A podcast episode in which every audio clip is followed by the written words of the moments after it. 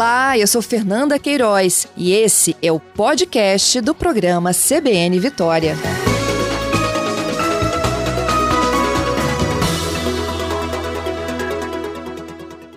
Bom dia, Fabrício. Bom dia, ouvintes da CBN. Um prazer estar aqui conversando com vocês. Eu é que agradeço. Fabrício, que, é, onde estão localizados né, esses imóveis que poderão passar por esse processo aí de revitalização, de recuperação?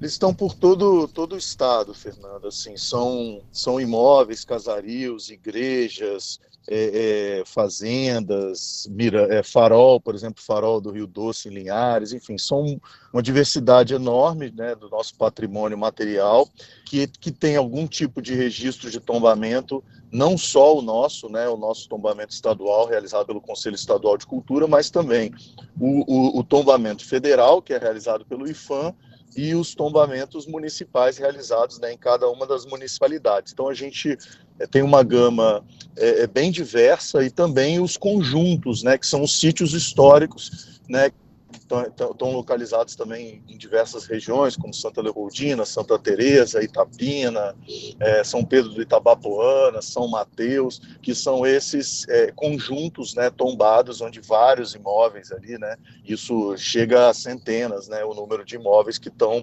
habilitados a participar, a receber investimento desse, desse programa inovador, né, que é o Fundo a Fundo Patrimônio. Uhum. É, Fabrício, e, e eles são só imóveis públicos ou privados também?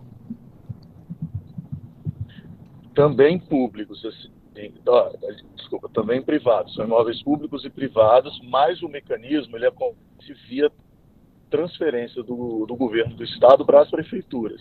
Então, sendo imóveis privados, né, seja, por exemplo, uma igreja ligada né, é, é, é a alguma instituição religiosa, ou um imóvel, um centro cultural privado, uma, né, um casario de alguma família, precisa aí ter um, né, uma parceria com a prefeitura, né, um mecanismo, um instrumento da prefeitura com esse proprietário para que a prefeitura inscreva. Então, a, as inscrições elas são abertas nessa, nessa modalidade para prefeituras. Então, hoje nós temos mais de 50 prefeituras já cadastradas nesse programa. Esse programa ele roda né, desde o ano passado. Né? Então, nós temos, nós tínhamos, né, em 2020 apenas 15 prefeituras com fundos municipais. A partir do programa Fundo a Fundo que se iniciou no ano passado, hoje nós temos mais de 50. E elas já receberam o recurso nesse primeiro momento, que é para fomento à cultura, e agora o governo do estado, a Secretaria da Cultura, lançou a modalidade para patrimônio tombado, para reforma, ou seja, esse recurso é solicitado à secretaria, tem uma avaliação, né, dentro também é, desse limite aí dos 30 milhões, é, nesse, num segundo momento os, o, os municípios recebem um recurso e eles executam a obra, né? Esse é o formato. Entendido. E existe, é claro, um padrão, né? Já que é patrimônio tombado, que tem que ser seguido e lógico, né? Acompanhado tudo que diz a história. Exatamente, né? Todo, toda essa, essa parte da execução da obra, ela tem que respeitar não só né, os preceitos da orientação da nossa gerência e as questões gerais do patrimônio, como também interlocução com os conselhos municipais e, no caso do tombamento estadual, com, os, com, com o conselho estadual e, no caso do federal, com o IFAM. Uhum. É, os recursos estão disponíveis, mas você já sabe, por exemplo, né?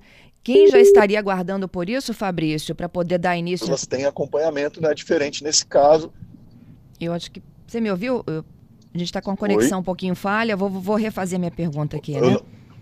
Houve o lançamento do programa, ah, Fabrício? Desculpa, cortou um pouquinho. Isso. Com o lançamento do programa acontecendo, você já tem ideia, assim, para que os nossos ouvintes possam é, visualizar um pouco, né, dessa nossa conversa. Onde você imagina que haverá, então, da, vai ser dada a largada aí para o início do processo de revitalização? Você está aqui o exemplo, Centro de Vitória. É, então, a gente tem, como eu falei, uma gama enorme e depende da inscrição das prefeituras no projeto. Mas, assim, citando alguns patrimônios, né, o farol do Rio Doce de Linhares, que eu falei, a Fazenda do Centro é, em Castelo, a Estação Ferroviária de Matilde em Alfredo Chaves, a Igreja Nossa Senhora da Conceição em Conceição da Barra, a Casa Augusto Ruski em Santa Teresa e os sítios históricos. E é legal destacar a questão dos sítios, que nesse caso, como é um conjunto, a prefeitura pode enviar um projeto mais robusto, um projeto, por exemplo, da requalificação do Porto de São Mateus. É um que é bem interessante, a gente recebe muitos pedidos da comunidade de São Mateus, esse é um ótimo exemplo. Então, pode, pode ser feita uma reforma desse conjunto completo através é, do programa. E vale destacar que ele tem três categorias. Uma é para reforma efetivamente, né? ou seja, o município manda o projeto e a gente é, entra com o recurso para a reforma. Tem também a modalidade de projeto, ou seja, o município ainda não tem um projeto de reforma, então ele pode financiar a contratação né, de um escritório de arquitetura, de, um, de, um, de, um, de uma empresa para realizar esse projeto, e também uma terceira modalidade que é para equipamentos. Por exemplo, já tem um e ele precisa trocar toda a parte de ar-condicionado, de acessibilidade, da parte de equipamentos cenotécnicos, das cadeiras né, do, de um teatro, pegando um exemplo. Então, ele também pode receber financiamento para uma qualificação é, desse, desse, desse equipamento é, tombado com esse tipo de, de serviços, assim, de produtos, né, no caso. Tá certo. Queria te agradecer pela participação e pela entrevista. Bom dia. Obrigadão, Fernanda. Um abraço.